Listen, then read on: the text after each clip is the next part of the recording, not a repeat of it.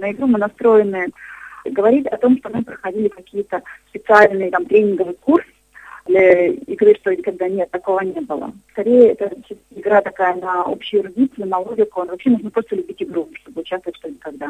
За время отборочных туров у нас э, появилась какая-то общая такая атмосфера, общая идея, вот, потому что все, э, хоть и разные, но очень интересные. Каждый по-своему. Кто-то более спокойный, кто-то такой взрывной, а, кто-то такой вот весельча, кто-то такая очень теплая, дружеская атмосфера внутри команды. Вот что не может не радовать. Мы будем чувствовать, что вы за нас болеете, за нас держите кулачки, и мы вас не разочаруем. Игра будет интересной.